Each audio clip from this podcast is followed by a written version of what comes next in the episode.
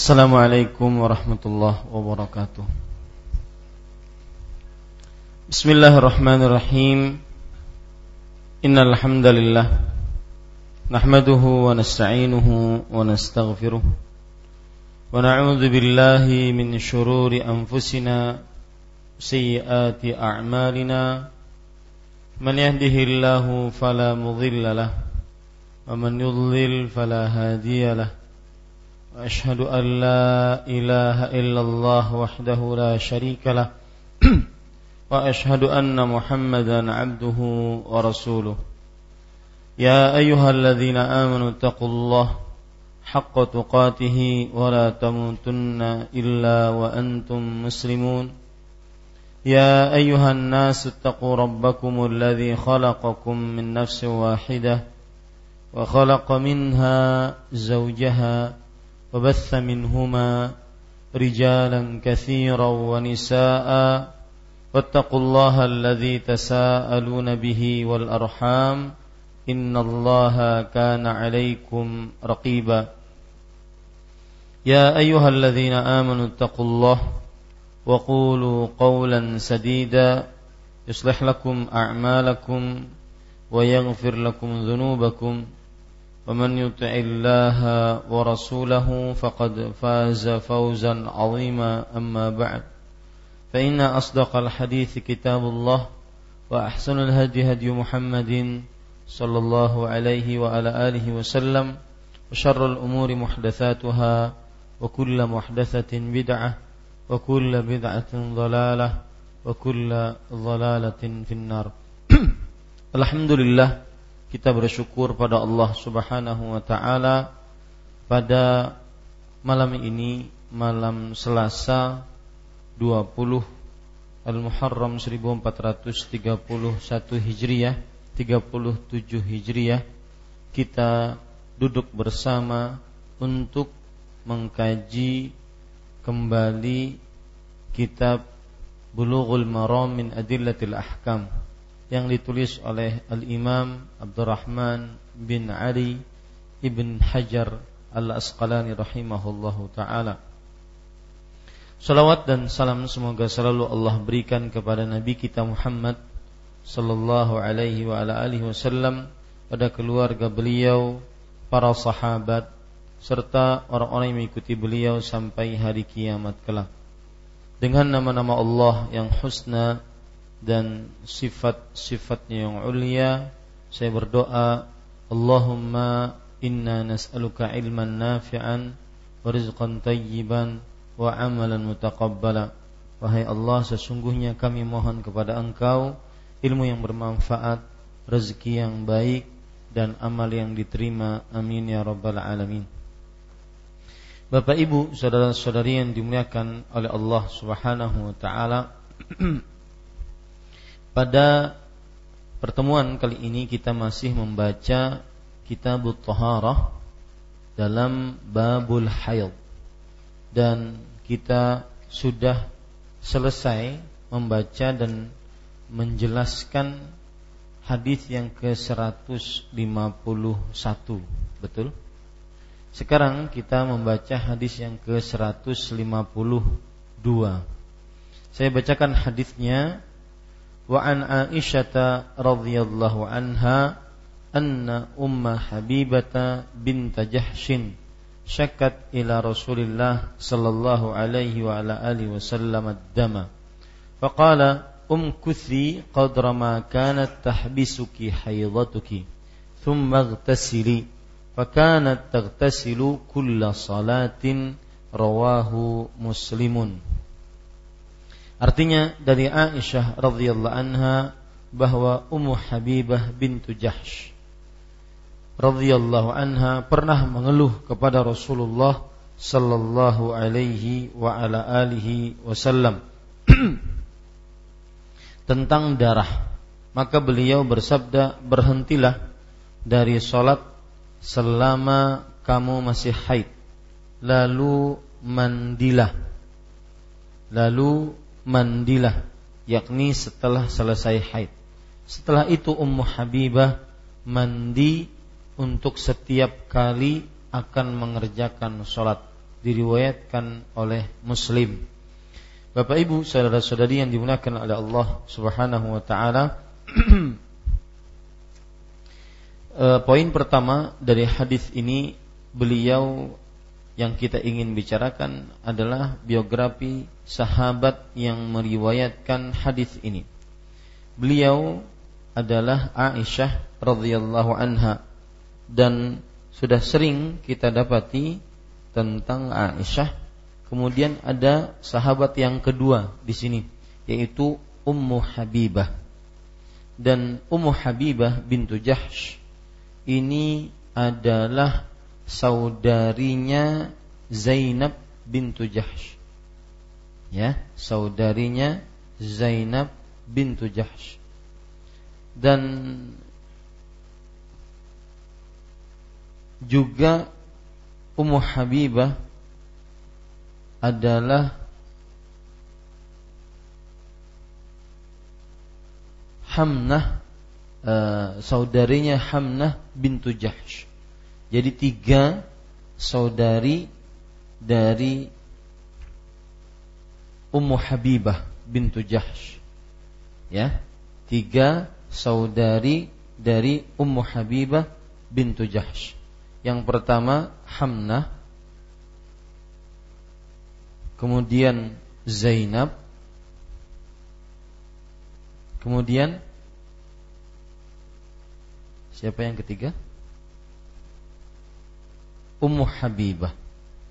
Ya. Siapa nama Ummu Habibah? Pada pertemuan sebelumnya kita sudah sebutkan. Hah? Ramlah. Ramlah bintu Jahsh. Ummu Habibah namanya Ramlah bintu Jahsh. Dan pada pertemuan sebelumnya kita sudah sebutkan anak-anak perempuan Jahsh ini adalah wanita-wanita yang suka istihadah. Yang mereka diuji oleh Allah Subhanahu wa taala istihadah. Jadi tiga itu adalah saudara-saudara dari Ummu Habibah. Dan Ummu Habibah adalah siapa? Istri Rasulullah sallallahu alaihi wasallam, bintu Jahsh, Ummu Habibah. Istri Rasulullah sallallahu alaihi wasallam. Dan para ikhwah yang dirahmati oleh Allah Subhanahu wa taala, Ummu Habibah, Bapak Ibu, saudara-saudari yang dimuliakan oleh Allah, salah seorang istri Rasulullah Shallallahu Alaihi Wasallam yang juga sudah kita pelajari pada pertemuan sebelumnya bahwasanya beliaulah salah seorang dari istri Rasulullah Shallallahu Alaihi Wasallam yang sering mendapatkan uh, haid ya yang sering mendapatkan haid. Dan Ummu Habibah ini dinikahi oleh Rasulullah Sallallahu Alaihi Wasallam dalam keadaan janda dan semua istri-istri Rasulullah Sallallahu Alaihi Wasallam dinikahi oleh Rasulullah Sallallahu Alaihi Wasallam dalam keadaan janda kecuali Aisyah radhiyallahu anha kecuali Aisyah radhiyallahu anha. Makanya Aisyah radhiyallahu anha ketika mengabarkan tentang dirinya bahwasanya tidak ada pernah Rasulullah Shallallahu Alaihi Wasallam menikahi perempuan yang perawan selain aku, ya, yang perawan selain aku. Kemudian Bapak Ibu, saudara-saudari yang dimuliakan oleh Allah Subhanahu wa taala, uh, Ummu Habibah ini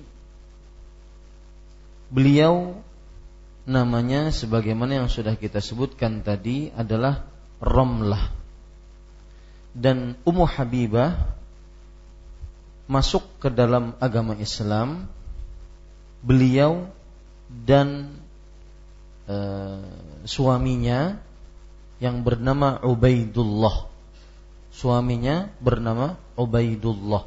Kemudian beliau berhijrah ke ke Habasyah.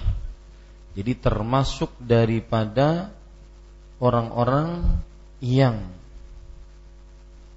mempunyai kedudukan yaitu berhijrah dua kali ke negeri Habasyah dan juga ke kota Madinah. Setelah meninggal Ubaidullah, maka Bapak Ibu, saudara-saudari yang dimuliakan oleh Allah Subhanahu wa taala dinikahi oleh Rasulullah sallallahu alaihi wa ala alihi wasallam atas kekuatan iman dari Ummu Habibah radhiyallahu anha wa ardhaha.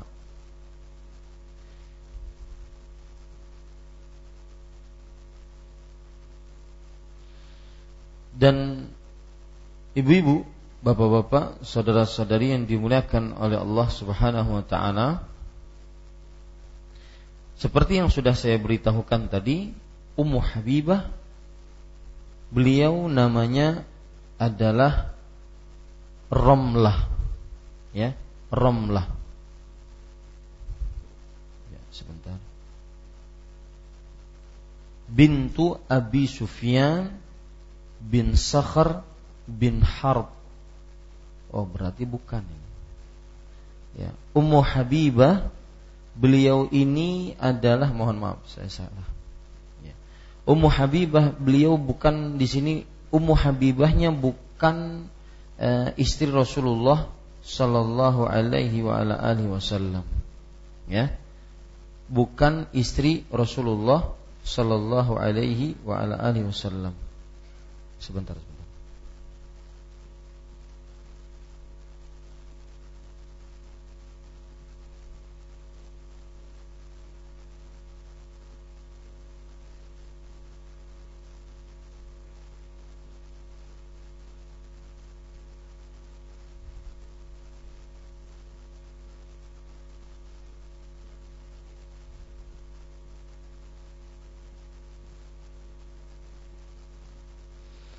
Nama-nama dari anak perempuan Jahash yang pertama yaitu Hamnah bintu Jahash sebagaimana yang sudah kita sebutkan.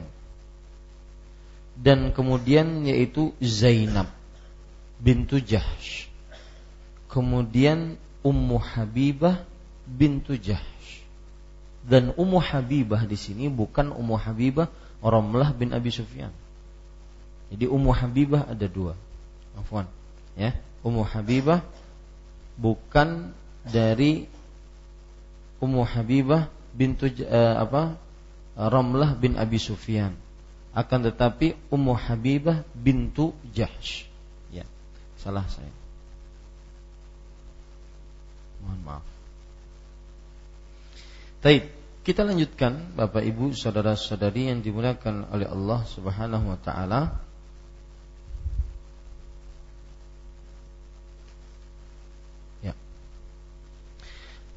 Eh, poin yang kedua yaitu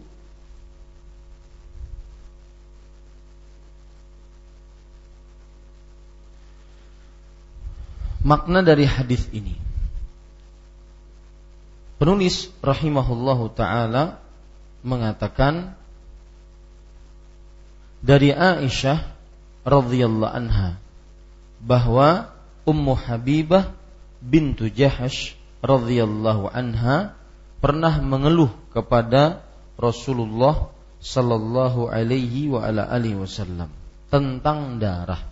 Maksud bahwa Ummu Habibah radhiyallahu anha mengeluh kepada Rasulullah sallallahu alaihi wasallam tentang darah adalah darah yang keluar dari rahimnya karena beliau istihadah.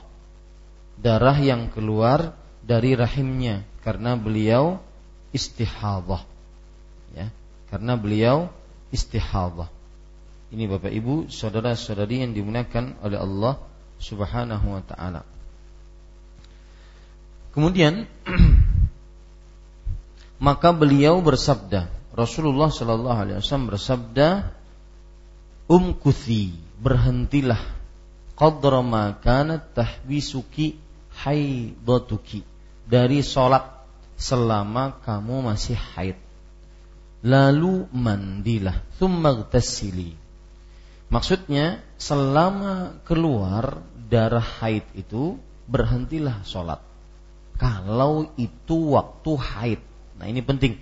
Berhentilah dari sholat selama kamu masih haid. Jadi kalau darah itu keluar pas masa haid maka berhentilah sholat. Kalau darah itu kebiasaan keluar di waktu haid maka berhentilah sholat. Di sini menunjukkan bahwasanya seorang perempuan ketika istihadah maka kembali kepada kebiasaan. Ya, Kapan dia mempunyai kebiasaan, maka kembali pada itu. Kalau kebiasaannya pas waktu itu keluar darah, maka itu adalah darah haid. Berarti sebaliknya, jika keluar di luar waktu haid, maka berarti itu darah istihadah. Lalu mandilah. Ya, lalu mandilah. Kalau sudah berhenti kebiasaannya, meskipun tetap keluar darah haid maka mandilah yakni setelah selesai haidnya setelah selesai masa haidnya setelah itu Ummu Habibah mandi untuk setiap kali mengerjakan sholat ya setelah mendapatkan dari Rasulullah Shallallahu Alaihi Wasallam e, perintah seperti itu, maka beliau mandi setiap kali akan sholat. Bapak Ibu, saudara-saudari yang dimuliakan oleh Allah Subhanahu wa taala, di dalam hadis yang lain disebutkan dalam hadis riwayat Bukhari dan Muslim, Nabi Muhammad sallallahu alaihi wasallam menjelaskan lebih dalam lagi. Beliau mengatakan, walakin da'is salata qadral ayyam allati kunti tahidin thumma tasili wa. Artinya dan tinggalkanlah salat sebanyak hari-hari yang kamu kebiasaannya haid. Nah, ini lebih jelas lagi nih. Ya. Kemudian mandilah dan sholatlah. Kemudian mandilah dan sholatlah. Ini Bapak Ibu, saudara-saudari yang dimuliakan oleh Allah Subhanahu wa taala. Kemudian penulis mengatakan rawahu Muslimun. Hadis diriwayatkan oleh Imam Muslim. Kita ambil riwayat selanjutnya. 153. Wa fi riwayatin lil Bukhari wa tawaddai li kulli salatin. Wa tawaddai li kulli salatin wahia li Abi Dawud wa ghairihi min wajhin akhara. Dalam riwayat Al-Bukhari dan berwudulah kamu setiap kali akan mengerjakan yaitu sholat. Ini pun ada dalam riwayat Abu Dawud dan yang lainnya dari jalan yang lain. Ini pun ada riwayat Abu Daud dan yang lainnya dari jalan yang lain. Bapak Ibu, saudara-saudari yang dimuliakan oleh Allah Subhanahu wa taala, eh, kita ambil langsung pelajarannya karena hadisnya sama, langsung kita eh, poin kepada poin kedua, yaitu makna dari hadis 153. Dalam riwayat Al-Bukhari, yaitu dalam kitab Sahih Bukharinya, dan berwudulah kamu. Kamu di sini kembali kepada siapa? Hah? Ummu Ummu Habibah bintu Jahsh. Ya, Ummu Habibah bintu Jahsh. Dan berwudulah kamu di setiap kali mengerjakan sholat. Ini tambahan, ya, tambahan Bapak Ibu saudara saudara. Dan dalam riwayat Bukhari ada tambahannya, hatta yaji'a zalikal waqt sampai datang waktu itu, yaitu waktu sholat. Tambahan dalam riwayat Bukhari seperti itu sampai datang waktu sholat. Kemudian Ini pun ada dalam riwayat Imam Abu Daud. Ya. Sama riwayat Imam Abu Daud juga seperti itu. Dan yang lainnya dari jalan yang lain. Dari jalan yang lain bukan dari Habibah, tapi dari Fatimah bintu Abi Hubaish. Nah, garis bawah itu dari yang lainnya, dari jalan yang lain dari jalan yang lain bukan dari Ummu Habibah, tetapi dari siapa? Fatimah binti Abi Hubeish. Maksud dari jalan yang lain adalah dari Fatimah binti Abi Hubeish. Itu. Perhatikan di dalam bukunya. Kan ini pun ada dalam riwayat Abu Daud, yaitu dalam kitab Sunan Abu Daud. Dan yang lainnya dari jalan yang lain Jalan yang lain maksudnya siapa? Fatimah bintu atau binti Abi Hubeish. Ya, Fatimah binti Abi Hubeish. Dan dua-dua riwayat sahih, tidak ada keraguan di dalamnya. Kita masuk kepada poin yang keempat untuk dua hadis ini, yaitu hukum dan pelajaran dari hadis 152 153. Yang pertama, hadis ini menunjukkan bahwa wajib mandi bagi wanita yang istihadah jika telah selesai kebiasaan haidnya. Hadis ini menunjukkan bahwasanya wajib mandi bagi wanita yang istihadah jika telah selesai masa haidnya.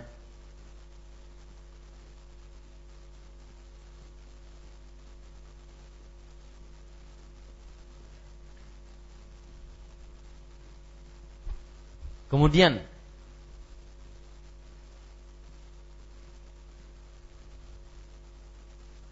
pelajaran yang kedua dari hadis ini terjadi perbedaan pendapat di antara para ulama tentang apakah mandinya sekali saja setelah haid atau setiap kali selesai sholat. Atau setiap kali selesai sholat Paham maksudnya? Apakah mandinya sekali saja? Kebiasaan haid dari tanggal 1 sampai tanggal 7. Sekali, habis itu mandi. Habis itu mandi. Habis itu setelahnya apakah mandi lagi atau enggak? Nah, jumhur mengatakan mandi. Pas selesai haid saja. Setelahnya meskipun keluar darah tidak perlu Paham? Pendapat yang kedua, haid habis mandi. Tetapi karena masih keluar darah istihadah, tetap setiap sholat mandi. Paham ini? Baik. Catat itu. Faedah dan hukum pelajaran dan hukum yang kedua ya dari hadis Rasul sallallahu alaihi wa ala alihi wasallam yaitu terjadi perbedaan pendapat di antara para ulama apakah mandi haid tadi bagi wanita yang istihadah pas berhenti kebiasaan haidnya atau eh, pas berhenti kebiasaan haidnya saja atau setiap ka, kali ingin sholat ya? Setiap kali ingin sholat. Bapak Ibu, saudara-saudari yang dimuliakan oleh Allah Subhanahu wa taala. Jumhur dari mazhab Hanafi, Maliki, Syafi'i, Hambali mengatakan bahwa tidak wajib mandi kecuali pas selesai haidnya saja, sekali mandi saja. Habis itu tidak wajib mandi. Ini jumhur Ya, ini jumhur. Mereka berdalil bahwasanya dalam hadis riwayat Imam Bukhari dan Muslim dari Aisyah, Rasul sallallahu alaihi wasallam bersabda, "Walakin da'is salata qadra al-ayyam allati kunti tahidin, thumma ightasili wa salli." Akan tetapi tinggalkan salat selama hari kebiasaan kamu haid. Kemudian mandilah, lalu salatlah. Mandinya cuma berapa? Sekali. Pendapat yang kedua, wajib mandi setiap kali sholat meskipun setelah berhenti darah haid wajib mandi setiap kali sholat meskipun berhenti darah haid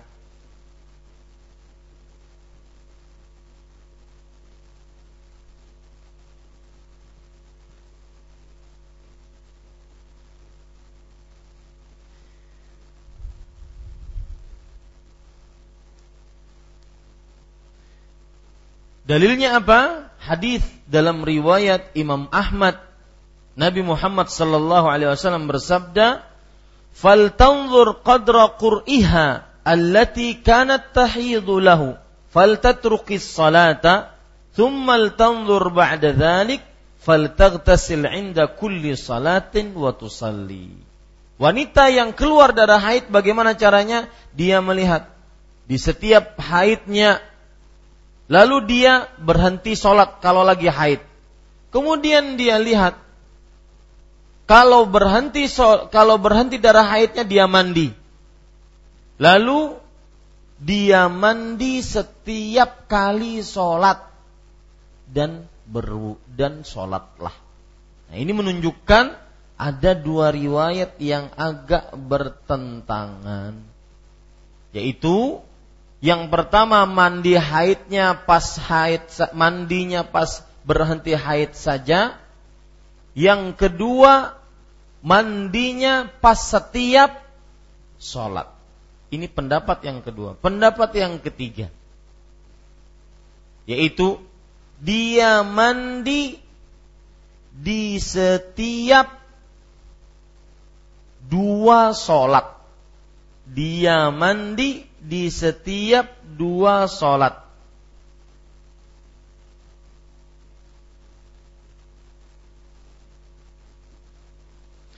Dan pendapat yang per, yang kedua tadi Bapak Ibu saudara-saudari yang dimuliakan oleh Allah itu adalah pendapatnya Abdullah bin Umar. Yang kedua. Kemudian Abdullah bin Zubair. Kemudian Atha bin Abi Rabah ini pendapatnya. Pendapat yang ketiga yaitu mandi di setiap dua sholat. Seperti yang sudah kita sebutkan. Sholat zuhur asar mandinya sekali. Sholat maghrib isya mandinya sekali. Ini semua hukum untuk wanita siapa pak? Yang istihadah. Alhamdulillah. Baik. Dan ini pendapat Ali bin Abi Thalib. Pendapat yang ketiga, pendapat Ali bin Abi Thalib. Pendapat yang keempat, eh afan, pendapat uh, Abdullah bin Abbas.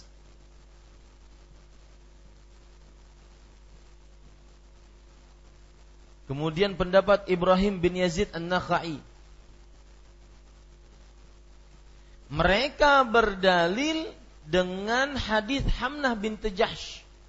Ya, nomor 151. Mereka dalilnya itu yang sudah kita pelajari. Bukankah di situ disebutkan bahwa mandi setiap kali dua kali sholat? Ini pendapat yang ketiga. Pendapat yang keempat, Insya Allah banyak sekali pendapat. Ya, bahwa dia mandi dari sholat zuhur kepada sholat zuhur berarti sehari semalam. Dari sholat zuhur kepada sholat zuhur berarti sehari semalam.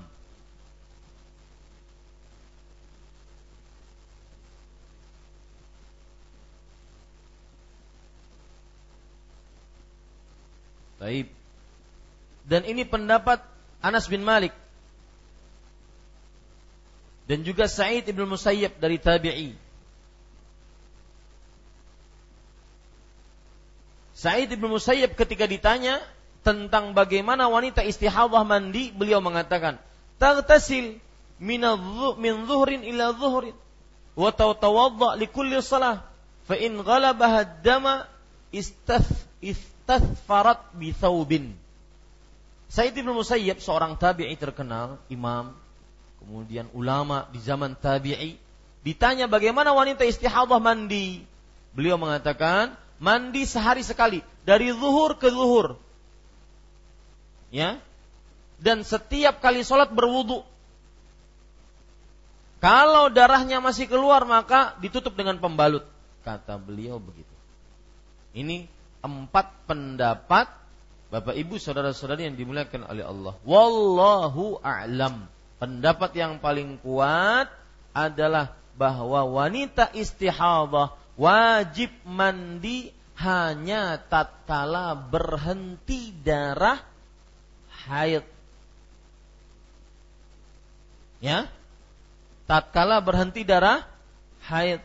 Ini pendapat siapa? Pendapat jumhur. Ya.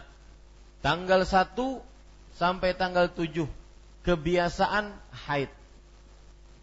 Kebiasaan. Tanggal 8 sampai tanggal 15 keluar darah. Ini disebut apa? istihadah. Menurut jumhur, wanita yang istihadah mandinya kapan? Tanggal berapa? Tanggal 7. Berapa kali? Sekali saja. Ham siapa sini? Ini pendapat jumhur. Taib. Pendapat yang kedua, apa tadi? Setiap kali sholat maka wajib mandi. Kapan mandinya itu? Di mana? Tanggal berapa? Hah? Dari 8 sampai 9, 15. Setiap kali sholat Zuhur mandi, asar mandi, isya maghrib mandi, isya mandi, subuh mandi. Sembilan begitu juga. Zuhur, asar, maghrib, isya, subuh mandi. Sepuluh juga begitu. Ini pendapat keberapa? Kedua. Pendapat ketiga bahwasanya setiap kali sholat dua sholat wajib mandi. Zuhur asar mandi. Maghrib isya mandi. Subuh mandi sekali. Ya, tanggal 9 juga begitu. Tanggal 10 sampai selesai. Pendapat ketiga. Pendapat keempat, gimana? Da, tanggal 8 mandi, tapi satu kali mandi. Tanggal 9 mandi, tapi satu kali mandi. Paham? Ah, itu perbedaan pendapat. Yang kita ambil pendapatnya mana? Jumhur yang mengatakan tidak wajib mandi bagi wanita yang istihadah kecuali tatkala berhenti kebiasaan haid. Tapi kalau ingin mandi tanggal 8, tanggal 9 karena kebiasaan keluar banyak Ustaz, boleh nggak? Boleh. Ya, boleh, tidak terlarang. Ini para ikhwan yang dirahmati oleh Allah Subhanahu wa taala. Taib, pelajaran yang ketiga. Hadis ini menunjukkan bahwa wajibnya wanita yang istihadah untuk berwudu setiap sholat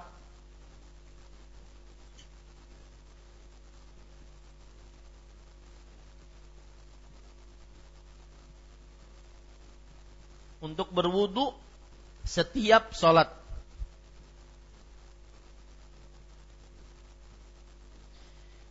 Pelajaran selanjutnya, hadis ini menunjukkan bahwa wanita istihadah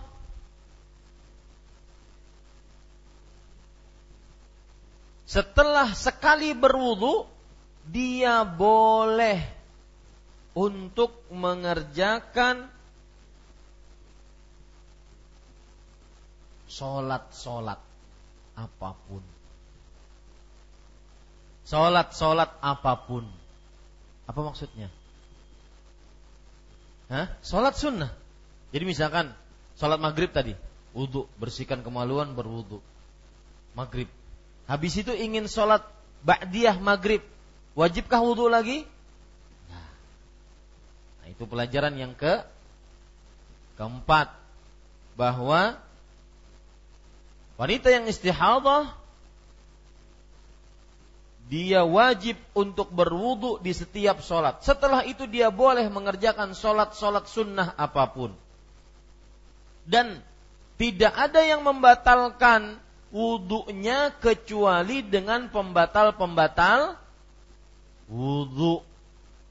Kecuali dengan pembatal-pembatal wudhu. Seperti keluar kencing, keluar angin, keluar darah. Ha, istihadah tadi. Paham ini Pak Ikhwan?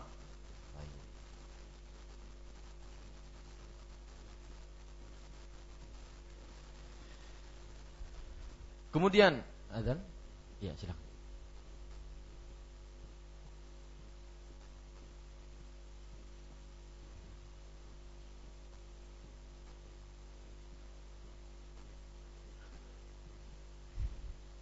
Ya. Bapak Ibu saudara-saudari yang dimuliakan oleh Allah, tadi sudah kita sebutkan pelajaran selanjutnya yaitu hadis ini menunjukkan wajibnya wudhu bagi seorang wanita haid, wanita istihadah di setiap sholatnya. Nah, kemudian pelajaran selanjutnya titik sampai situ di setiap sholatnya. Ya. Pelajaran selanjutnya terjadi perbedaan pendapat di antara para ulama tentang so, wudhu apa yang dimaksud di apa? Sholat apa yang dimaksud dari berwudu setiap sholat? Sholat apa yang dimaksud dari berwudu setiap sholat? Maksudnya, wanita istihadah dia diwajibkan untuk berwudu setiap sholat. Nah, sekarang permasalahannya kata-kata setiap sholat ini apa yang dimaksud? Ya. Apa yang dimaksud? Kata-kata setiap sholat apa yang dimaksud? Pendapat yang pertama bahwa yang dimaksud setiap sholat adalah setiap waktu sholat. Catat itu. Yang pertama yang dimaksud setiap sholat adalah setiap waktu sholat. Biar bapak ibu nggak bingung, Coba perhatikan saya. Ya, lihat riwayat 153. Apa apa riwayatnya? Dan berwudulah kamu setiap kali sholat. Nah, kata-kata setiap kali sholat ini yang kita bicarakan sekarang. Apa maksudnya? Paham sampai sini? Ya, paham? Pendapat pertama, ada yang mengatakan berwudulah kamu setiap kali sholat, setiap kali waktu sholat. Waktu sholat. Setiap kali waktu sholat. Prakteknya gimana? Datang azan tadi. Dia wudhu. Habis itu sholat isya. Habis itu sholat ba'diyah. Habis itu sholat witir, tahajud, apa saja. Datang waktu sholat subuh baru waktu sholat. Paham sampai sini? Setiap waktu sholat. Ini pendapat pertama. Pendapat yang kedua mengatakan bahwa maksud dari berwudulah setiap kali sholat yaitu sholat wajib yaitu sholat wajib. Prakteknya gimana? Azan azan isya, wudhu, sholat isya. Setelah itu boleh kalau mau sholat ba'diyah isya gimana? Wudhu lagi nggak? Nggak. Kapan dia wudhu lagi? Subuh. Ya. Ah seperti itu. Ini para ikhwan yang dirahmati oleh Allah Subhanahu wa taala. Kemudian pendapat yang ketiga bahwa wanita istihadah tidak wajib berwudu setiap sholat kecuali kalau berhadas. Pendapat ketiga, yang dimaksud berwudulah kamu setiap kali sholat yaitu tatkala berhadas. Tatkala berhadas. Prakteknya gimana?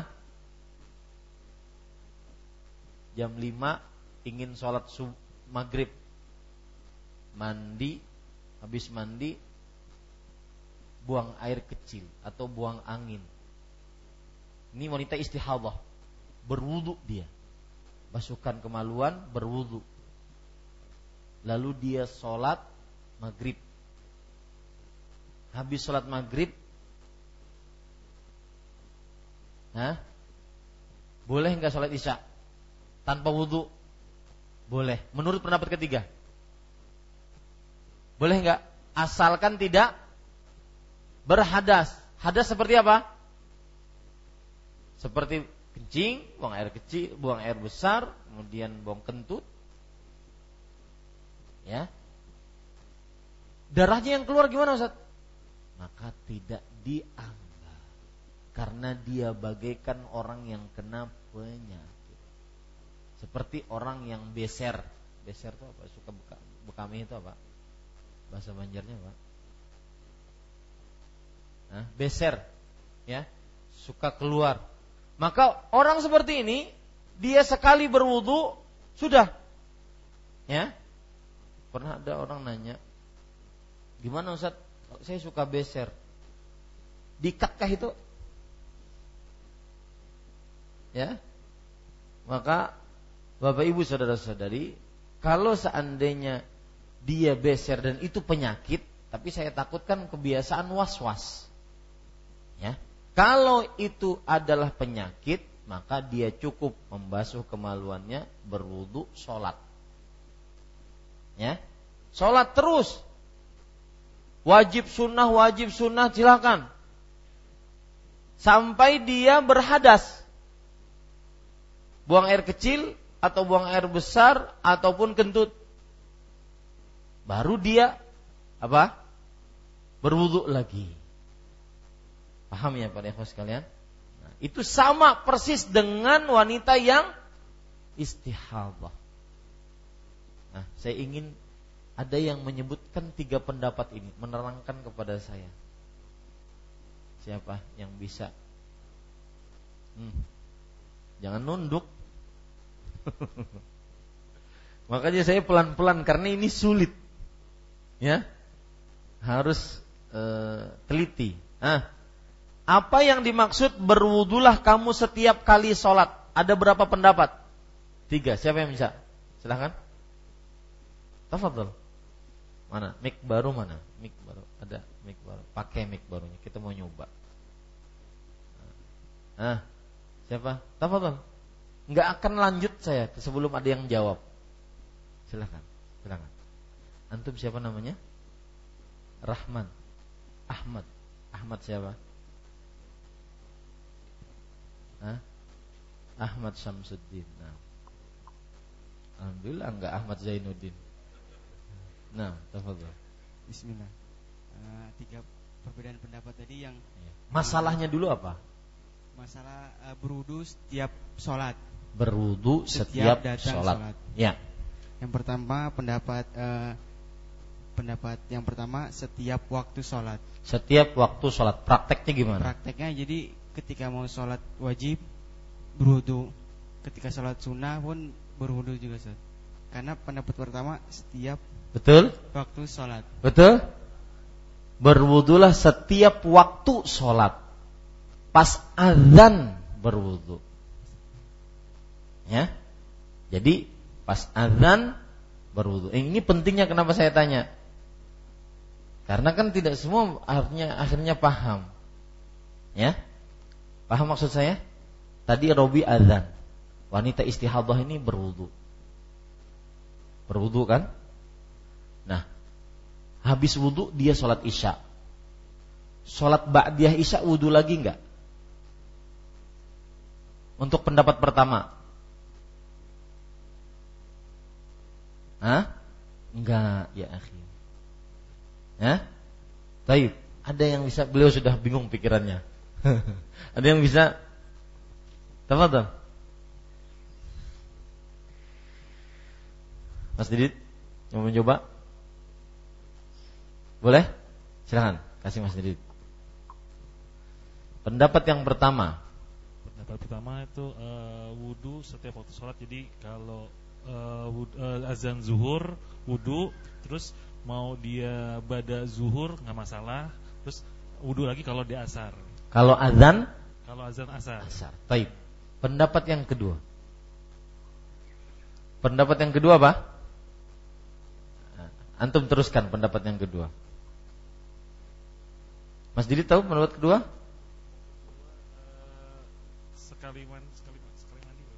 Membedakan antara sholat wajib dengan sholat sunnah. Artinya kalau sholat wajib dia wajib berwudu. Kalau dia ingin sholat sunnah maka tidak wajib berwudu. Ini pendapat kedua. Pendapat yang ketiga bahwa berwudu bagi orang yang istihadah tidak wajib setiap sholat kecuali batal wudhunya. Contohnya? Uh, contohnya uh, hadas pak. Kayak macam, uh, contoh misalkan? Pipis. Ya tahu saya itu hadas. Contohnya prakteknya gimana?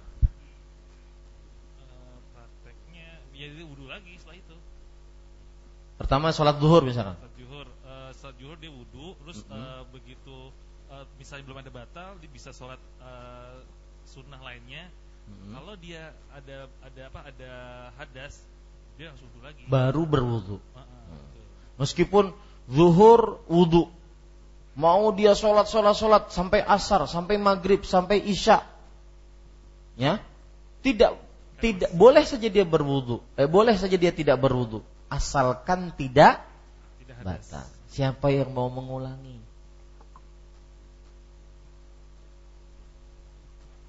Kedua, ya, beda jauh. Yang per, yang kedua menentukan ada wajib, ada sunnah. Yang pertama waktu sholat. Hmm? Waktu sholat. Kapan waktu sholat dia wudhu. Pendapat yang kedua membedakan antara sholat wajib dengan sholat sunnah. Prakteknya sama, cuma bahasanya saja beda. Paham? Ya? Baik, antum ulang. Sudah, Saya tanya Ustaz, mungkin sama dengan tadi uh, perbedaan antara pendapat pertama dengan pendapat kedua. Mungkin gini, kalau biasanya kalau wanita tuh uh, uh, istimewanya uh, utamanya sholat di rumah itu apakah range waktunya kapan Ustaz? Segini, zuhur jam 12.10. Nah, untuk dia wudhu di waktu azan itu range waktunya berapa Ustaz? Uh, punya uh, apa tenggang. Tenggang rasa itu berapa menit kah, berapa jam kah dari azan? Itu macam mana Ustaz? Itu tergantung keimanan sang perempuan. Kalau dia suka melihat sinetron siang-siang mungkin bisa jam 2 kapan azan zuhur dia wajib berwudu sebenarnya dan menyegerakan sholat di awal waktu lebih utama bagi perempuan. Nah, Mas Bahtiar suruh ngulang. Kasih. Mas cepat.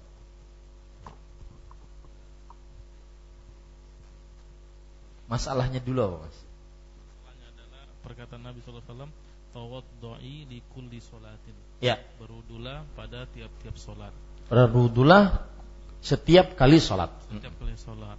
Ada perbedaan pendapat ulama tentang perkataan ini, tentang hadis ini. Pendapat yang pertama mengatakan mm berudunya setiap waktu sholat. Ya. Mak sudah. Maksudnya? Maksudnya ketika datang azan azan juhur maka dia ambil wudhu lalu sholat zuhur dan bisa juga dilanjutkan dengan sholat-sholat sunnah lainnya sampai masuk waktu asar dia berwudhu lagi. Ya. Pendapat yang kedua e, maksud berwudhu setiap sholat maksudnya sholat wajib saja. Ya. Sholat wajib saja. Sholat wajib saja. Sedangkan sholat sunnah tidak mesti harus.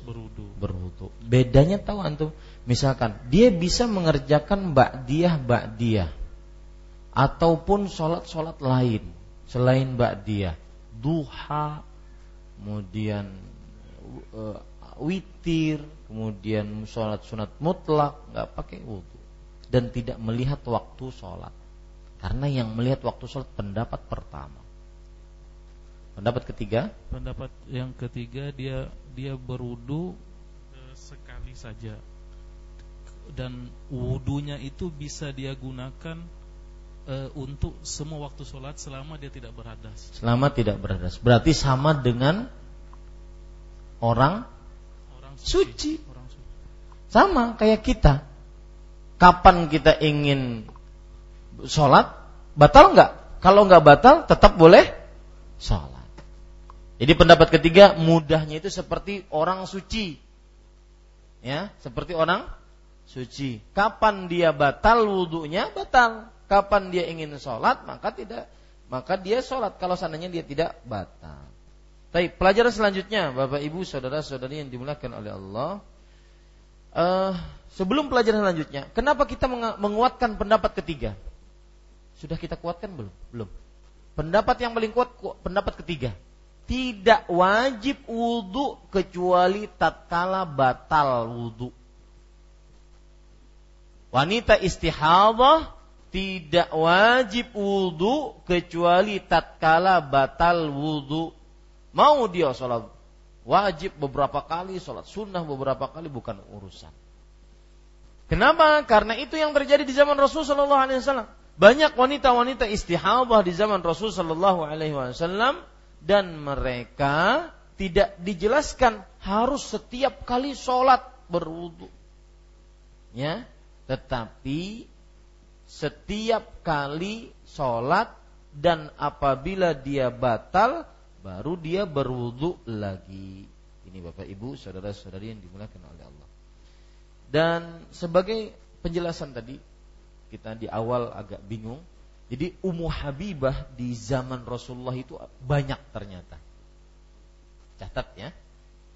Kita saudara eh, apa anak-anak perempuannya bintu Jahsh dulu. Yang pertama Ummu Habibah, kemudian Zainab bintu Jahsh, kemudian Hamnah bintu Jahsh. Nah ini tiga anak perempuan Jahsh. Ummu Habibah, Ummu namanya memang Ummu Habibah. Itu bukan kunyah. Bukan. Ya. Ummu Habibah, kemudian siapa lagi? Zainab bintu Jahsh, kemudian Hamnah. Zainab ini yang istri Rasulullah sallallahu alaihi wa alihi wasallam. Nah, Bapak Ibu saudara-saudari, kalau ingin mengenal di zaman Rasulullah sallallahu alaihi wasallam ada Ummu Habibah banyak. Di antaranya Ummu Habibah yang istri Rasulullah sallallahu alaihi wasallam. Romlah bintu Abi Sufyan. Romlah bintu Abi Sufyan. Ini Ummu Habibah juga.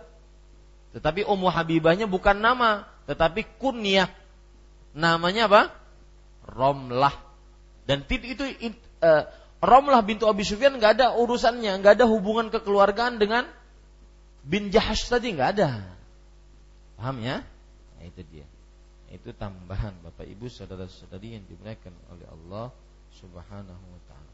Kemudian pelajaran terakhir dari dua hadis ini.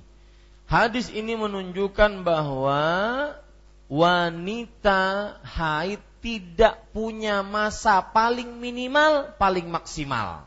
Gak ada. Tidak ada batasan masa haid. Paling minimalnya berapa, paling maksimalnya berapa? Tidak ada. Ini pendapat yang paling kuat. Jadi haid kalau misalkan sehari semalam, ya sudah. Besoknya berarti bersih, ya bersih. Kalau memang tidak ada keluar darah. Jadi yang menjadi ukuran haid itu adalah keluar darah. Berapa lama waktu haid Ustaz? 15 hari kah 12 hari? Enggak ada. Ya. Bisa 6 hari, bisa 7 hari dan itu kebanyakan perempuan bisa sampai 15 hari. Yang penting kapan dia keluar darah haid maka itu haid meskipun lebih daripada sepekan. Karena tadi pendapat yang kita ambil di pelajaran terakhir bahwa tidak ada masa minimal, masa maksimal untuk haid. Wallahu a'lam. Baik. Kita kepada hadis selanjutnya. 154. Wa an ummi Atiyah radhiyallahu anha qalat kunna la na'uddu al-qudrata was-sufrata ba'da tuhri syai'an rawahu al-Bukhari wa Abu Dawud wa lafdhu lahu dari Ummu Atiyah radhiyallahu anha dia berkata dulu kami tidak memperhatikan sedikit pun darah yang berwarna keruh dan kuning setelah suci dari haid diriwayatkan oleh Al-Bukhari dan Abu Dawud lafat ini adalah lafat Abu Dawud. Baik. Poin pertama dari hadis ini adalah biografi perawi dari sahabat yang meriwayatkan hadis ini. Ummu Atiyah. Ini kunyah. Kunyah itu nama panggilan. Nama panggilan. Misalkan kalau di Banjar itu mamanya Udin. Ini mamanya Atiyah. Ya bagus. Perempuan dikasih nama Atiyah. Atiyah. Artinya pemberian. Ummu Atiyah namanya adalah Nusaibah Nusaibah bintul Harith Nusaibah binti Al Harith Beliau kau wanita kaum Ansar dan beliau terkenal dengan nama dan kunyahnya. Dan beliau beberapa hadis beliau riwayatkan dari Rasulullah Sallallahu Alaihi Wasallam. Ikut berperang bersama Rasulullah Sallallahu Alaihi Wasallam sebanyak tujuh peperangan. Tujuh peperangan. Beliau tukang pemandi mayat di masa Rasulullah Sallallahu Alaihi Wasallam.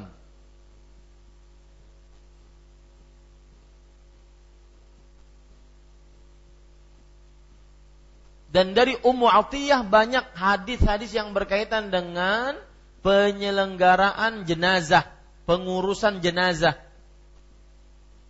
Seperti misalkan tentang wanita kata Ummu Atiyah, kami dilarang untuk mengikuti jenazah ke pekuburan tetapi tidak ditekankan kepada kami. Ini hadis dari siapa?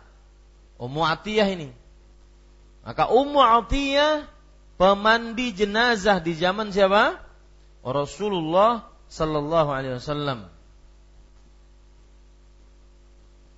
Bahkan lihat, perhatikan menarik nih. Ibnu Abdul Bar mengatakan, hadis wa aslun fi ghaslil mayyit hadis Ummu Atiyah adalah pokok dasar dalam memandikan mayat. Jadi saking beliau mahir memandikan mayat, maka beliau menjadi pokok dalam periwayatan hadis tentang memandikan mayat. Ini Ummu Atiyah. Makanya banyak para sahabat, para tabi'i mengambil ilmu tentang memandikan mayat dari siapa? Ummu Atiyah. Namanya siapa? Nusaibah pakai sin, bukan pakai sat. Sin asli. Bukan asli. Asli pakai sin. Nusaibah. Bagus anak perempuan dikasih nama anak Nusaibah. Ya. Baik, Bapak Ibu saudara-saudari yang dimuliakan oleh Allah Subhanahu wa taala. Poin selanjutnya yaitu makna dari hadis ini. Dari Ummu Atiyah radhiyallahu anha dia berkata, "Dulu kami." Nah, ya. Kata-kata dulu kami maka ini perkataan para sahabat garis bawah itu. Kata dulu kami ini perkataan para sahabat yang dianggap sebagai hadis. Dianggap sebagai hadis. Karena kalau ada seorang sahabat mengatakan dulu kami, itu berarti di zaman siapa? Zaman Rasulullah. Berarti Rasulullah tahu kejadian itu. Maka kata-kata dulu kami itu lahu hukmur rafa kata para ulama. Dia mempunyai hukum sebagai hadis, dianggap sebagai hadis. Ya. Jadi kalau ada para sahabat mengatakan dulu kami begini-begini, dulu kami begini-begini. Seperti perkataan Jabir, kunna na'zil wal qur'anu yanzil. Kami dahulu berarti apa? Di zaman siapa ini? Rasulullah. Berarti dianggap sebagai hadis. Karena Rasulullah tahu dahulu kami melakukan azl. Apa itu azl? Ya. Apa nang dicabut? Mengeluarkan ember dari sumur dan menumpahkan di luar sumur. Itu namanya azl. Dahulu kami melakukan azl dan Quran sedang turun. Apa makna Quran sedang turun? Rasulullah masih hidup. Berarti hukum azl apa? Boleh. Ya. Kalau misalkan melihat istrinya baru empat bulan nyusuin anaknya, anaknya bayi empat bulan, masa hamil lagi kata dia. Ya, istri masih lemah, anak nanti kalau dia hamil maka tidak keluar susunya lagi, air susu ibunya maka kasihan, maka mungkin bisa melakukan azal. Paham kalau azalnya? Hah? Azal. Azal ini para ikhwan yang dirahmati oleh Allah Subhanahu wa taala. Baik. Kita lanjutkan. Maka perhatikan dulu kami itu apa tadi faedahnya dianggap sebagai hadis. Garis bawah itu baik-baik. Kalau ada para sahabat mengatakan kunna, kunna, ya, itu dianggap sebagai apa? Hadis. Yang kalau dalam bahasa Indonesia artinya dulu kami tidak memperhatikan sedikit pun darah Para ikhwah yang dirahmati oleh Allah Subhanahu wa taala tidak memperhatikan sedikit pun darah yang berwarna keruh dalam bahasa Arabnya al-qudrah. Ya. Di sini diterjemahkan darah yang berwarna keruh. Keruh itu maksudnya gimana? Garis bawahi. Keruh maksudnya adalah warna merah yang bercampur hitam. Nah, itu maksud kudrah. Ya, kudrah keruh dalam bahasa Indonesia-nya diterjemahkan keruh. Dia sebenarnya warna merah yang bercampur hitam. Ini arti keruh. Dan kuning. Ya. Arti kuning dalam bahasa hadisnya sufroh. Sufroh yaitu maksudnya warna merah yang memutih warna merah bercampur putih. Warna merah bercampur putih.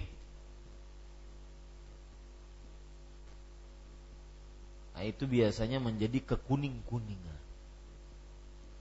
Itu arti sufroh yang diterjemahkan dalam buku terjemahan kita kuning. Ya, artinya al-launul ahmar alladhi yamilu ilal bayad warna merah yang condong ke putih atau bercampur dengan putih. Baik. Dahulu kami tidak memperhatikan sedikit pun darah yang berwarna keruh dan kuning setelah suci. Apa kata apa maksud setelah suci? Garis bawah itu.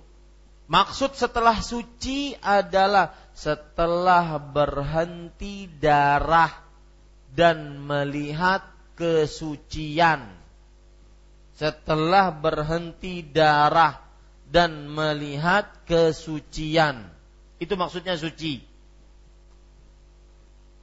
Baik dengan cara tambahi, baik dengan keluar lendir putih atau dengan kering, tidak ada darah sama sekali. Kalau dimasukkan kain katun ke dalam kemaluan. Kenapa usah kain katun? Karena kain katun yang meresap dibandingkan kain kaos. Para ikhwan dirahmati oleh Allah Subhanahu wa taala. Jadi kata-kata suci tadi faedahnya garis bawahinya adalah apa? Bahwa yang dimaksud suci berhenti darah dan melihat kesucian dengan dua cara keluar lendir putih atau kering tidak sam, tidak keluar sama sekali darah dengan cara memasukkan kain ke dalam kemaluannya. Baik. Poin ketiga, hadis diriwayatkan oleh Al-Bukhari dan Abu Daud. Al Bukhari di dalam Sahih Bukhari. Abu Daud di dalam kitab apa? Sunan. Sunan Abi Daud dan lafat ini adalah lafat Abu Daud siapa yang paham maknanya lafat ini adalah lafat Abu Daud apa maksudnya yang kita baca sekarang diriwayatkan oleh Abu Daud meskipun ada yang semisal juga diriwayatkan oleh Imam Bukhari. Tapi yang kita baca barusan itu lafadznya milik siapa? Milik Abu Daud. Abu Daud itu siapa, Ustaz? Hah? Bapak Haji Daud. Abu Daud, ya, beliau adalah seorang ulama hadis yang mempunyai kitab apa? Sunan Abi Daud. Ini para ikhwan yang dirahmati Allah. Taib. Bapak Ibu saudara-saudari, pelajaran dan hukum yang kita ambil dari hadis ini. Yang pertama, hadis ini menunjukkan bahwa keruh dan kuning tidak dianggap apa-apa setelah suci dari haid. Nah, prakteknya gimana Ustaz? Misalkan jam 12 suci siang mandi dia sholat zuhur, sholat asar, mau maghrib mandi lagi, ternyata melihat kuning dan atau keruh. Kira-kira gimana? Sholat maghrib nggak? Hah? Sholat. Berdasarkan hadis ini, yang kuning dan keruh tadi dia tidak dianggap. Asalkan apa? melihatnya setelah suci. Melihatnya setelah apa? Setelah suci. Yang keruh kuning tadi tidak dianggap. Tidak dianggap apa-apa. Tidak dianggap darah haid, tidak dianggap istihadah, tidak dianggap apa-apa. Hanya sebatas mungkin sisa-sisa. Asalkan apa? Setelah suci. Nah, di sini yang sering terjadi pertanyaan di, dari eh, wanita muslim. Ustadz, ulun mandi siang. Sekalinya maghrib keluar pulang. Nah, gimana jawabnya? Sebenarnya harus tahu, sudah tahu ini. Silakan Pak. Jawab. Pakai mic, pakai mic. Nah.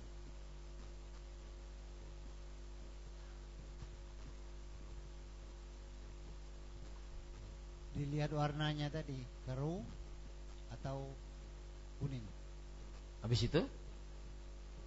Ya, tidak dianggap tadi karena itu kalau seandainya keruh atau kuning berarti tidak di tidak dianggap, dianggap setelah bersuci. Setelah suci. Ada yang ingin menjelaskan selain Mas Didit? Hah? Silakan. Uh, kasih mic. Mana mic yang satu mana? Yang baru mana? Yang baru mana? Pakai yang baru. Nah, silakan. Jadi kalau kuning atau keruh tidak dianggap setelah suci, tetapi apabila merah maka. Maksudnya mas, uh, masih masih masih nifas, masih haid. Apabila kuning atau keruh tidak dianggap suci, tapi kalau di merah maka dianggap haid.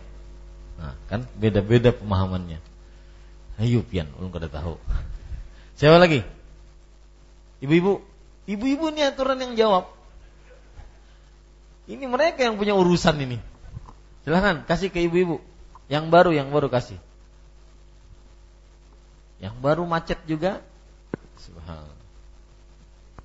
Saya kemarin dapat kabar kalau Ustaz Khairullah bilang yang ngabari bapak saya. Kalau terlambat niknya kalau Ustaz Ahmad ini marah ini katanya. Silakan, silakan. Nah, silakan Bu.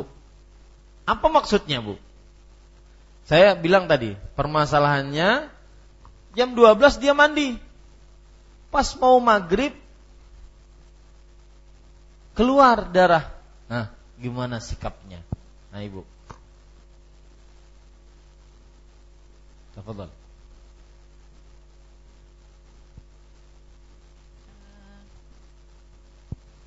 Ya. Uh, kalau maghrib sudah berhenti haidnya, sudah kelihatan uh, kesuciannya. Bentar bu, sebelum maghrib dia ingin mandi ternyata melihat keruh dan kuning. Apa yang dia lakukan? Itu pertanyaannya. Tidak dianggap apa-apa uh, setelah melihat kesucian. Misalnya Tidak dianggap apa-apa kalau sudah dia suci. sudah suci. Sudah suci. melihat suci. Sucinya yang dianggap yang mana bu? Yang jam berapa tadi? Sebelum salat maghrib. Jam 12 tadi. Ya, saya ulangi. Perhatikan. Jam 12 suci dengan benar-benar suci. Makanya saya katakan tadi, suci itu dua cara. Yang pertama keluar dan dir putih. Yang yang kedua caranya kering. Tidak ada darah sama sekali, benar-benar kering. Biasanya disebutkan oleh Rasulullah SAW dengan memasukkan kain katun. Kalau tidak ada bekas, benar-benar kering berarti su mandi dia. Sholat zuhur, asar, mau maghrib mandi lagi. Tapi pas ketika, mohon maaf, membuka celana dalamnya, melihat ada warna keruh atau kuning. Nah, bagaimana sikapnya? Hah? Mandi itu mandi sore ya, bukan mandi wajib. Dia ingin mandi kok melihat warna kuning dan keruh. Maka ini warna tidak dianggap apa-apa. Tidak dianggap apa-apa. Artinya darah haid bukan darah istihadah, bukan seperti biasa, tidak dianggap apa-apa. Nah, begitu. Taib. Kalau ada yang bertanya lebih sulit lagi, Ustadz, pas ulun buka celana melihat lain kuning, lain keruh, habang. Nah, bagaimana? Bu, jawab. Tetap tidak dianggap Ustaz karena sudah, Hah? tetap tidak dianggap karena sudah melihat uh, Tetap tidak dianggap karena sudah menganggap dirinya apa? suci. Suci. Itu ukurannya. Ya, itu ukuran. Kalau dia menganggap suci, nah yang terjadi pada para wanita adalah jam 12 itu pinanya bersiham. Pinanya ya, maka akhirnya jam setengah enam keluar lagi. Nah, kalau jam 12 tadi belum yakin, maka berarti jam setengah enam yang keluar itu masih darah haid. Makanya disebutkan oleh Ummu Atiyah, "Kunna la na'uddul qudrata ba'da tuhri." Kami tidak menganggap dahulu memperhatikan sedikit pun darah yang berwarna keruh dan kuning setelah suci. Jadi ukurannya, Anda suci enggak? Makanya kalau ibu-ibu nanya, Ustaz, keluar lagi teh, habis isya keluar lagi. Nah, ibu kapan mandinya? Oh jam jam satu jam 2 Yakin suci? Pinanya kada yakin teh. Nah, kalau kada yakin berarti apa? Haid. Begitu jawabannya. Bisa dipahami Pak ya? Baik. Ini Bapak Ibu saudara-saudari yang dimuliakan oleh Allah Subhanahu wa taala. Dan Al-Hafidh Ibnu Hajar beliau me, uh, apa? Imam Bukhari dalam kitabnya Sahih Bukhari mengatakan babun as-sufrah wal qudrah fi ghairi ayyamil haid. Bab tentang kuning dan keruh selain waktu haid. Imam Imam Bukhari para ulama mengatakan fiqhul Bukhari fi abwabih. Fikihnya Imam Bukhari itu dalam bab-babnya. Kalau Bapak punya kitab Sahih Bukhari, ya, lihat ada sekarang sudah alhamdulillah terjemahan Sahih Bukhari ada. Coba beli Sahih Bukhari. Di situ lihat bab ini. Itu fikihnya Imam Bukhari. Ya, pendapatnya Imam Bukhari dalam masalah fikih di situ di bab-babnya. Ya. Nah, ini para ikhwan yang dirahmati oleh Allah bahwasanya perhatikan lagi sekali lagi yang dimaksud suci adalah ketika melihat lendir putih atau kering. Kalau keluar darah setelah suci tidak dianggap. Mau hitam pekat, mau kuning, mau keruh, ya, mau coklat, mau hijau, bukan urusan. Yang penting setelah su suci. Taib. Ini bisa sampaikan pada kajian kali ini untuk judul yang selanjutnya melakukan kepuasan seks dengan wanita haid ini judulnya kok aneh begitu melakukan kepuasan seks yang semestinya tidak segitu amat judulnya. Ya, bergaul hukum bergaul dengan wanita haid kan lebih asik. Ini kepuasan seks gimana? Allah akbar. Nah. Ya, tergantung sudut pandang mana kita melihat gitu ya. Silakan jika ada pertanyaan. Nah, Assalamualaikum Ustaz. Waalaikumsalam. Fikum. Uh, Ustaz, misalnya kita haid itu kan ada masa sucinya, tapi bagaimana kalau wanita istihadah ini yang tidak ada masa sucinya tapi melebihi dari kebiasaan atau uh, melihat dari darahnya juga? Ya. Ya. Uh, yang menjadi ukuran Ibu bahwa suci entah dilihat dari kebiasaan atau dilihat dari darah. Misalkan ada wanita-wanita kadang-kadang sucinya dia tidak melihat lendir putih. Ya, tidak melihat lendir putih. Dan tidak melihat ada kekeringan, tapi dia melihat kebiasaannya. Tapi wallahu alam lebih baik ibu mengambil cara dua ini, yaitu keluar lendir putih ataupun ya benar-benar kering baru itu uh, dinyatakan suci. Karena kadang-kadang orang wanita yang mempunyai kebiasaan pun kadang-kadang berkurang sehari, berkurang dua hari. Biasanya Ustadz bulan kemarin lima hari ulun, bulan kemarinnya lagi tujuh hari. Nah, tapi sekitar-sekitar itu tanggalnya, makanya ada kadang mundur mundur maju mundur. Maka lebih baik mengambil patokannya dengan tadi. Benar-benar keringkah atau keluar lendir putih. Wallahu a'lam. Nah, ada yang lain?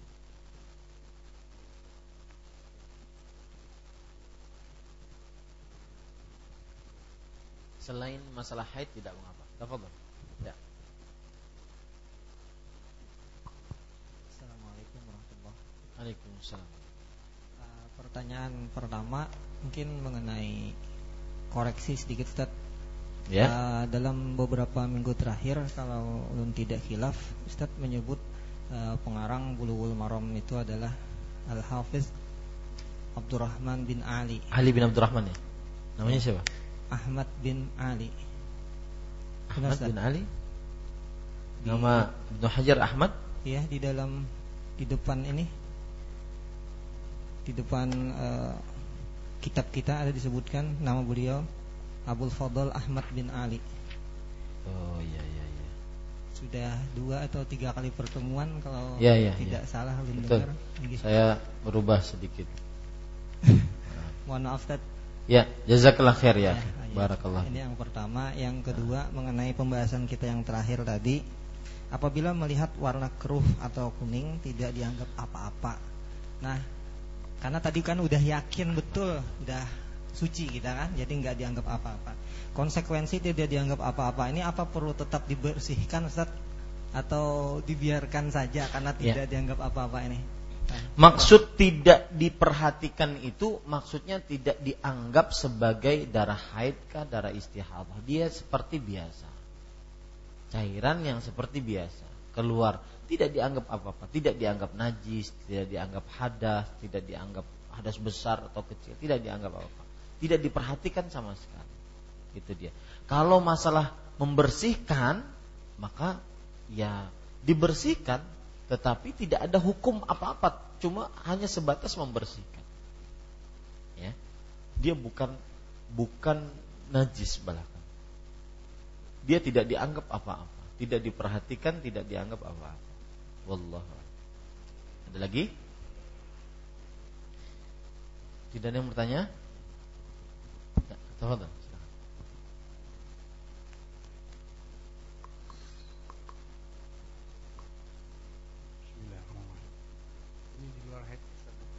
silakan. Mengenai ada pertemuan sebelum-sebelumnya mengenai uh, apa jarak kubur Ustaz. ya. Kita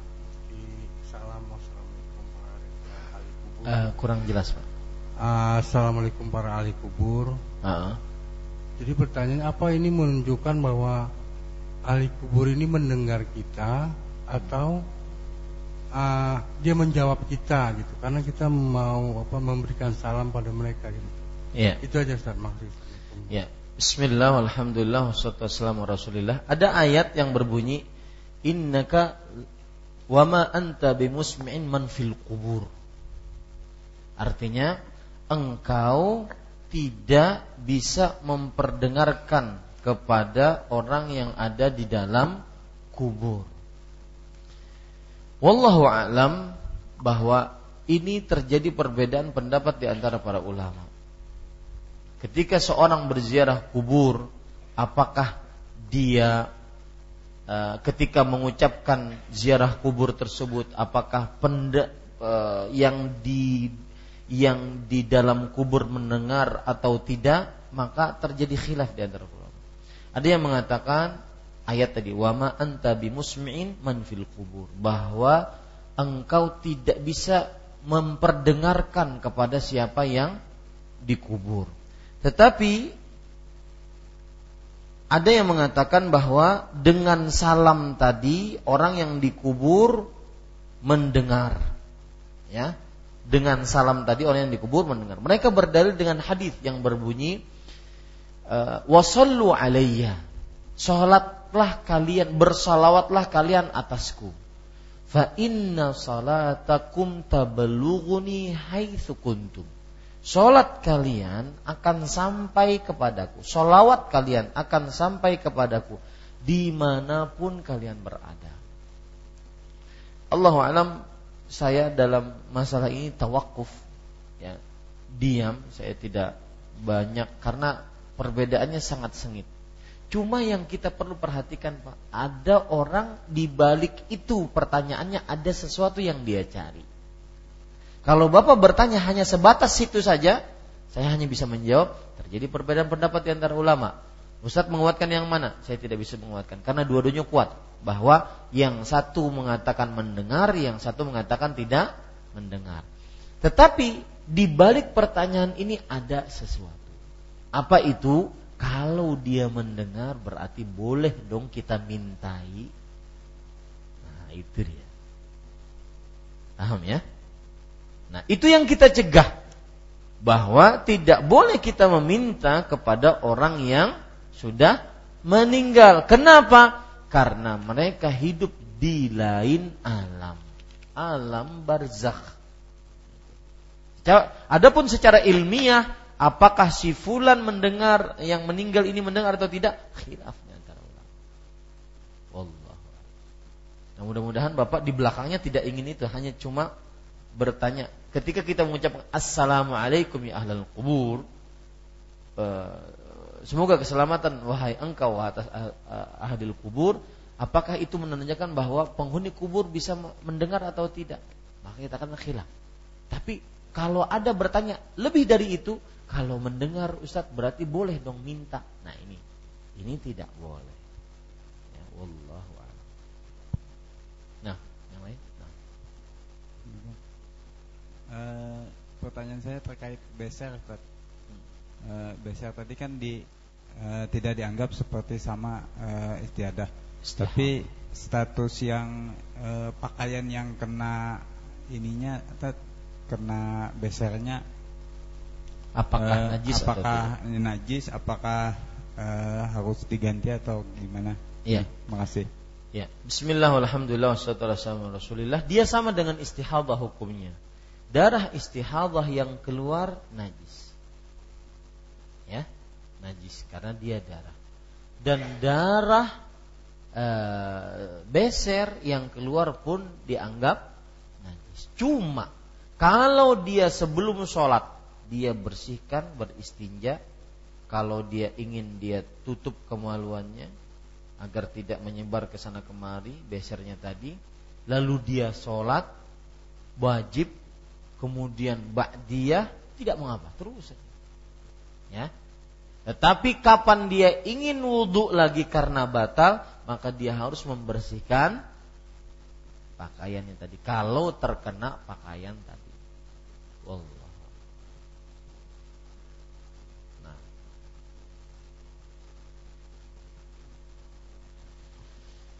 Cukup kiranya? Ada lagi? Ah, tafadhol. Ya, silakan Bu sebentar. Ya, yang mana nih duluan? Ibu, ibu dulu ya, Mas.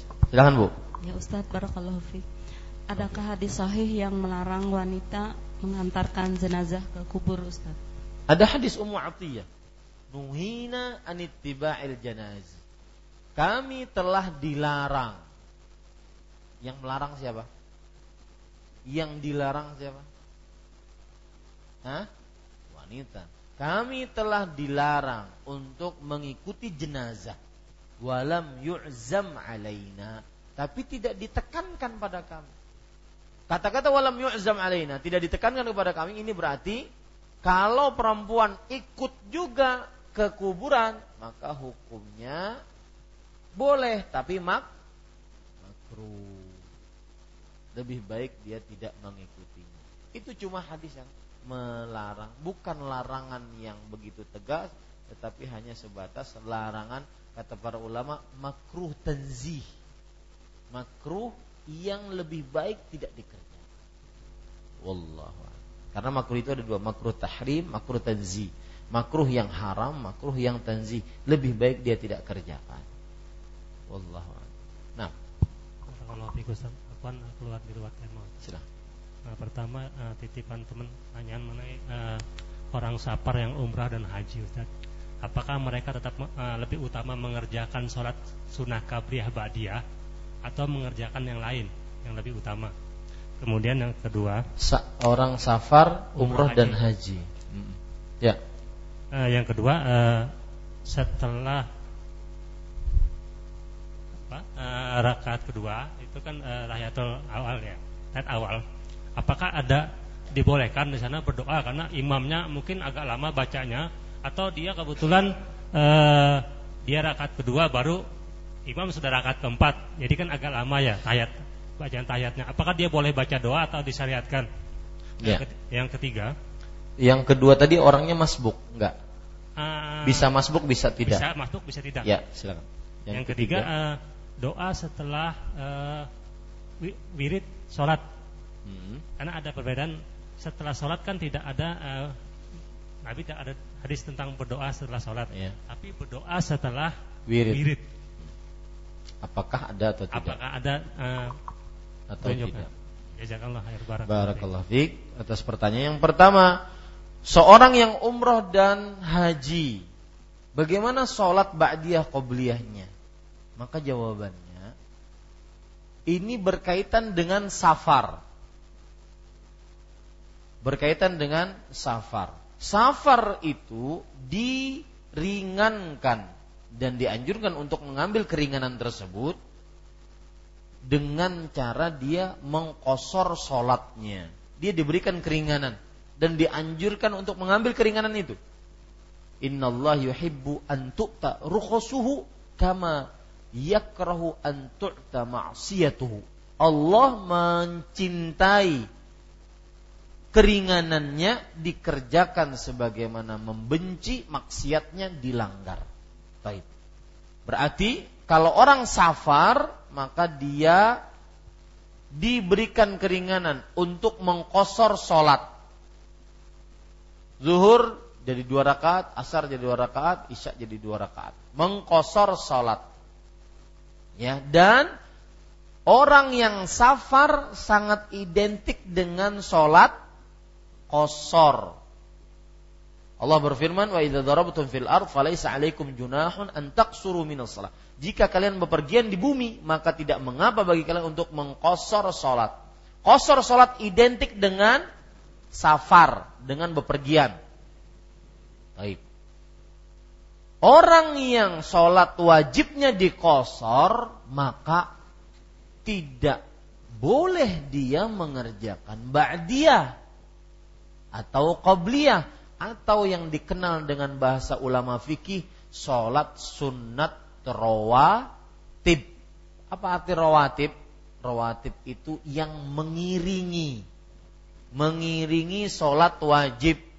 Makanya dalam bahasa Arab gaji gaji setiap bulan yang didapat oleh orang bekerja itu namanya rotib. Jangan kasih nama anak ratib. Itu gaji artinya.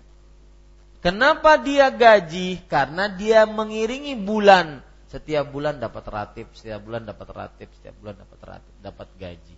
Nah, sholat-sholat rawatib tidak dikerjakan bagi orang yang safar. Kenapa? Sholat wajibnya saja di kosor. Baik. Ustadz, lalu bagaimana? Ah, lalu berapa jarak orang mengkosor? Maka 80 menurut pendapat jumhur. Tetapi pendapat ulama peneliti dan ini yang kita ambil bahwa kapan kita berpindah dari satu daerah ke daerah lain disebut oleh orang setempat itu adalah safar, maka itu safar. Tidak tergantung kepada kilometer. Itu kalau berbicara sholat kosor melalui jarak. Tapi kalau berbicara sholat kosor melalui berapa hari, ini yang beliau tanyakan. Jadi setelah saya kasih mukaddimah tadi, itu yang beliau tanyakan. Ya. Orang yang haji atau umroh, umroh misalkan 15 hari, 12 hari. Di Mekah 4 hari, di Madinah 4 hari. Maka berapa lama orang boleh mengkosor sholat? Berapa hari? Dia tinggal di sebuah tempat berapa hari dia tinggal di sebuah tempat ini sampai dia boleh mengkosor sholat atau sampai dia sholat wajib tidak boleh mengkosor. Paham sampai sini? Wallahu a'lam. Pendapat yang diambil adalah bahwa orang boleh mengkosor sholat batasan maksimalnya empat hari. Kalau dia tinggal di sebuah tempat, saya berjalan bepergian dari Banjarmasin ke Barabai di Barabai saya niatan sepekan. Ya, maka mulai hari pertama saya sampai di Barabai, berarti saya sudah harus sholat dengan sempurna karena niatnya sudah lebih dari berapa? Empat hari. Taib. Kalau niatannya cuma tiga hari di Barabai, maka berarti selama sholat dia boleh mengkosor selama tiga hari itu. Karena hari keempat dia pergi. Ustadz kalau tidak tahu di sana berapa hari? Karena masalahnya permasalahan pernikahan katanya hmm. ya mencari data lawas di sana. Kada tahu berapa hari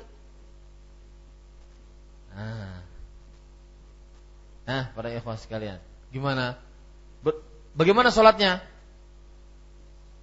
Boleh selama itu mengkosor karena dia tidak tahu. Seperti siapa? Supir bus. Kata yang punya bus, kamu pergi ke sana. Berapa hari bos? Gak tahu. Pergi ke sana. Tinggal di sana.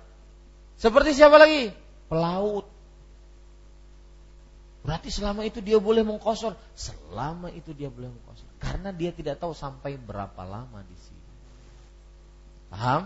Nah sekarang yang antum tanyakan tadi. Orang umroh atau haji. Dia mengkosor sholat. Ya, mana yang baik? Apakah dia pakai ba'diyah atau tidak ba'diyah? Apakah dia mengkosor atau tidak? Maka jawabannya lihat. Dia di Mekah berapa lama? umroh berapa lama baru kita bisa jawab pertanyaan. Paham Pak? Begitu. Biasanya kalau orang e, umroh 12 hari, 4 hari di Mekah, 4 hari di, di Madinah. Sisanya perjalanan. Ya, sisanya apa? Perjalanan. Maka kalau 4 hari berarti selama di Makkah di Madinah apa dia? Hah? Kosor. Boleh kosor nggak? Boleh. Boleh ba'diyah qobliyah? Hah? Tidak boleh. Kenapa? Karena dia kosong. Tetapi Ustadz, kita masuk ke Masjid Nabawi, imamnya mukim. Kita setiap kali sholat, sholatnya sempurna. Nah, gimana lagi? Boleh nggak badiah qobliyah? Hah? Boleh nggak? Maka jawabannya di sini terjadi perbedaan pendapat di antara para ulama dan yang kuat adalah boleh saja dia ba'diyah qobliyah selama empat hari tadi. Kenapa? Karena dia sholat wajibnya dengan imam yang sempurna mukim, sholatnya sempurna, dia pun ikut sholat sempurna, maka tidak mengapa dia ba'diyah qab. Tapi Ustaz kalau dia menganggap musafir, dia kebetulan saja dapat imam mukim, kalau imamnya juga musafir dia akan kosor. Maka bagaimana dia mengambil pendapat itu? Berarti tidak dia tidak ba'diyah qabliyah, tidak sholat sholat rawatib boleh, boleh. Tetapi di Madinah, Masjidil Haram dan Masjid Nabawi dianjurkan untuk memperbanyak sholat, sholat, sholat sunnah. Bisa Pak? Pendapat eh, pertanyaan yang kedua tentang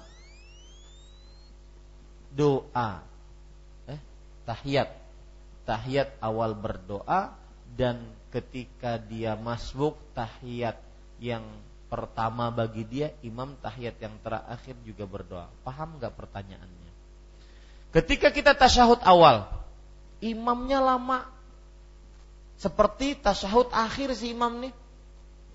Apa yang dia baca? Pertanyaannya mungkin yang lebih mendasar, tasyahud awal tuh bacaannya sampai mana? Paham ya? Itu pertanyaannya? Nah, jawabannya tasyahud awal bacaannya boleh sampai akhir.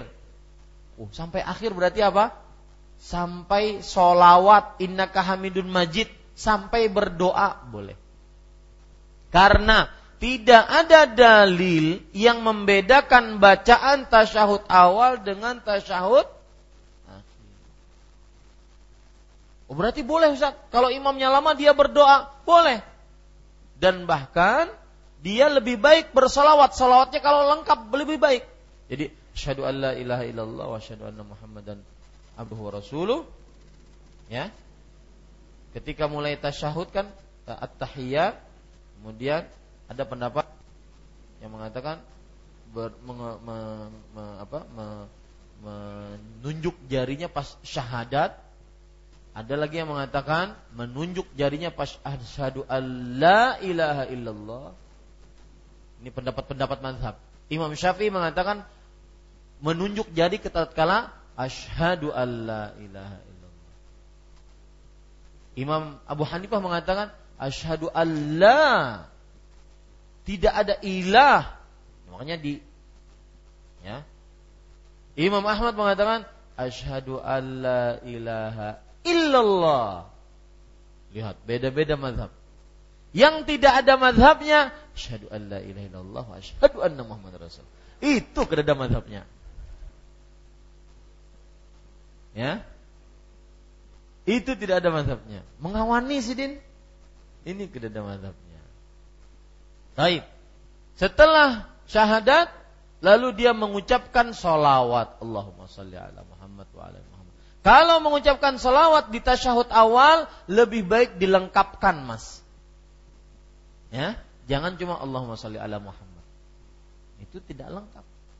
Boleh nggak sampai situ aja? Boleh, tapi lebih baik dilengkapkan. Bahkan boleh tasyahud awal sampai doa, boleh. Nah, ini mungkin bisa menjawab dua-duanya sudah pertanyaannya. Berarti boleh Ustaz? Ya boleh. Dia berdoa boleh. Taib. Pertanyaan yang ketiga, berdoa setelah zikir sholat fardu, boleh nggak? Boleh. Berdoa setelah salam langsung boleh, biar. Assalamualaikum warahmatullahi wabarakatuh. Langsung doa. Ya, mungkin doanya kepepet atau apa. Ya. Belum zikir dulu, boleh saja. Boleh. Berdoa sebelum sholat, setelah sholat boleh. Setelah zikir, sebelum zikir boleh. Setelah sholat sunnah ba'diyah, sebelum sholat sunnah ba'diyah boleh. Boleh di sini berarti dia kapan saja boleh. Karena keumuman ayat yang berbunyi wa qala rabbukum ud'uni astajib. Rabb kalian berfirman, doalah kalian kepadaku, niscaya aku kabulkan bagi kalian. Tetapi yang menjadi permasalahan jika itu dianggap sunnah, nah ini.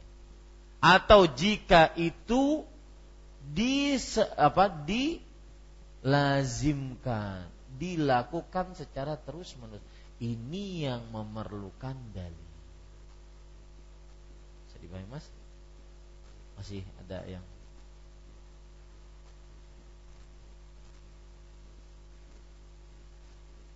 Setelah zikir ada dalilnya. Apa dalilnya?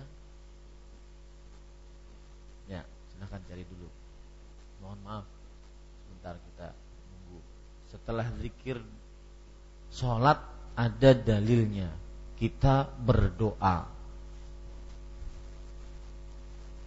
Ya, tenang aja mas. Jangan tergesa-gesa.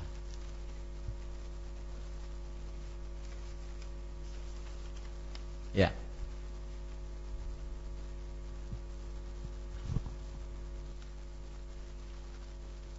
Ya, di sini disebutkan dalam hadis, "Idza shalla ahadukum falyabda bihamdillah wassana'i alaih. Thumma liyusalli ala nabi sallallahu alaihi wasallam thumma liyad'u bima sya. Jika salah seorang dari kalian selesai sholat, maka dia ucapkan alhamdulillah, memuji Allah, lalu bersolawat atas Nabi, kemudian dia berdoa dengan sekehendaknya. Ini hadis riwayat Imam Tirmidzi dan beliau mengatakan hadis ini sahih disebutkan oleh uh, Imam Ibnu Qayyim dalam kitab beliau Zadul Ba'ad dan hadisnya disahihkan oleh uh, Syekh Syuaib Al-Arnaud. Saya tidak tahu hadisnya dia sahih atau tidak. Nanti kita lihat dulu, Mas. Karena kalau seandainya hadis ini sahih berarti dia wajib berdoa setelah selesai sholat atau setelah selesai zikir sholat. Karena perintah thumma liyad'u bimasya kemudian dia berdoa sekehendaknya. Saya tidak tahu derajat hadisnya. Nanti kita akan cari. Baik, cukup kiranya. Nanti kita ingatkan saya tentang hadis ini. Kita akan cari Wallahu alam sallallahu nabi Muhammad walhamdulillah rabbil alamin.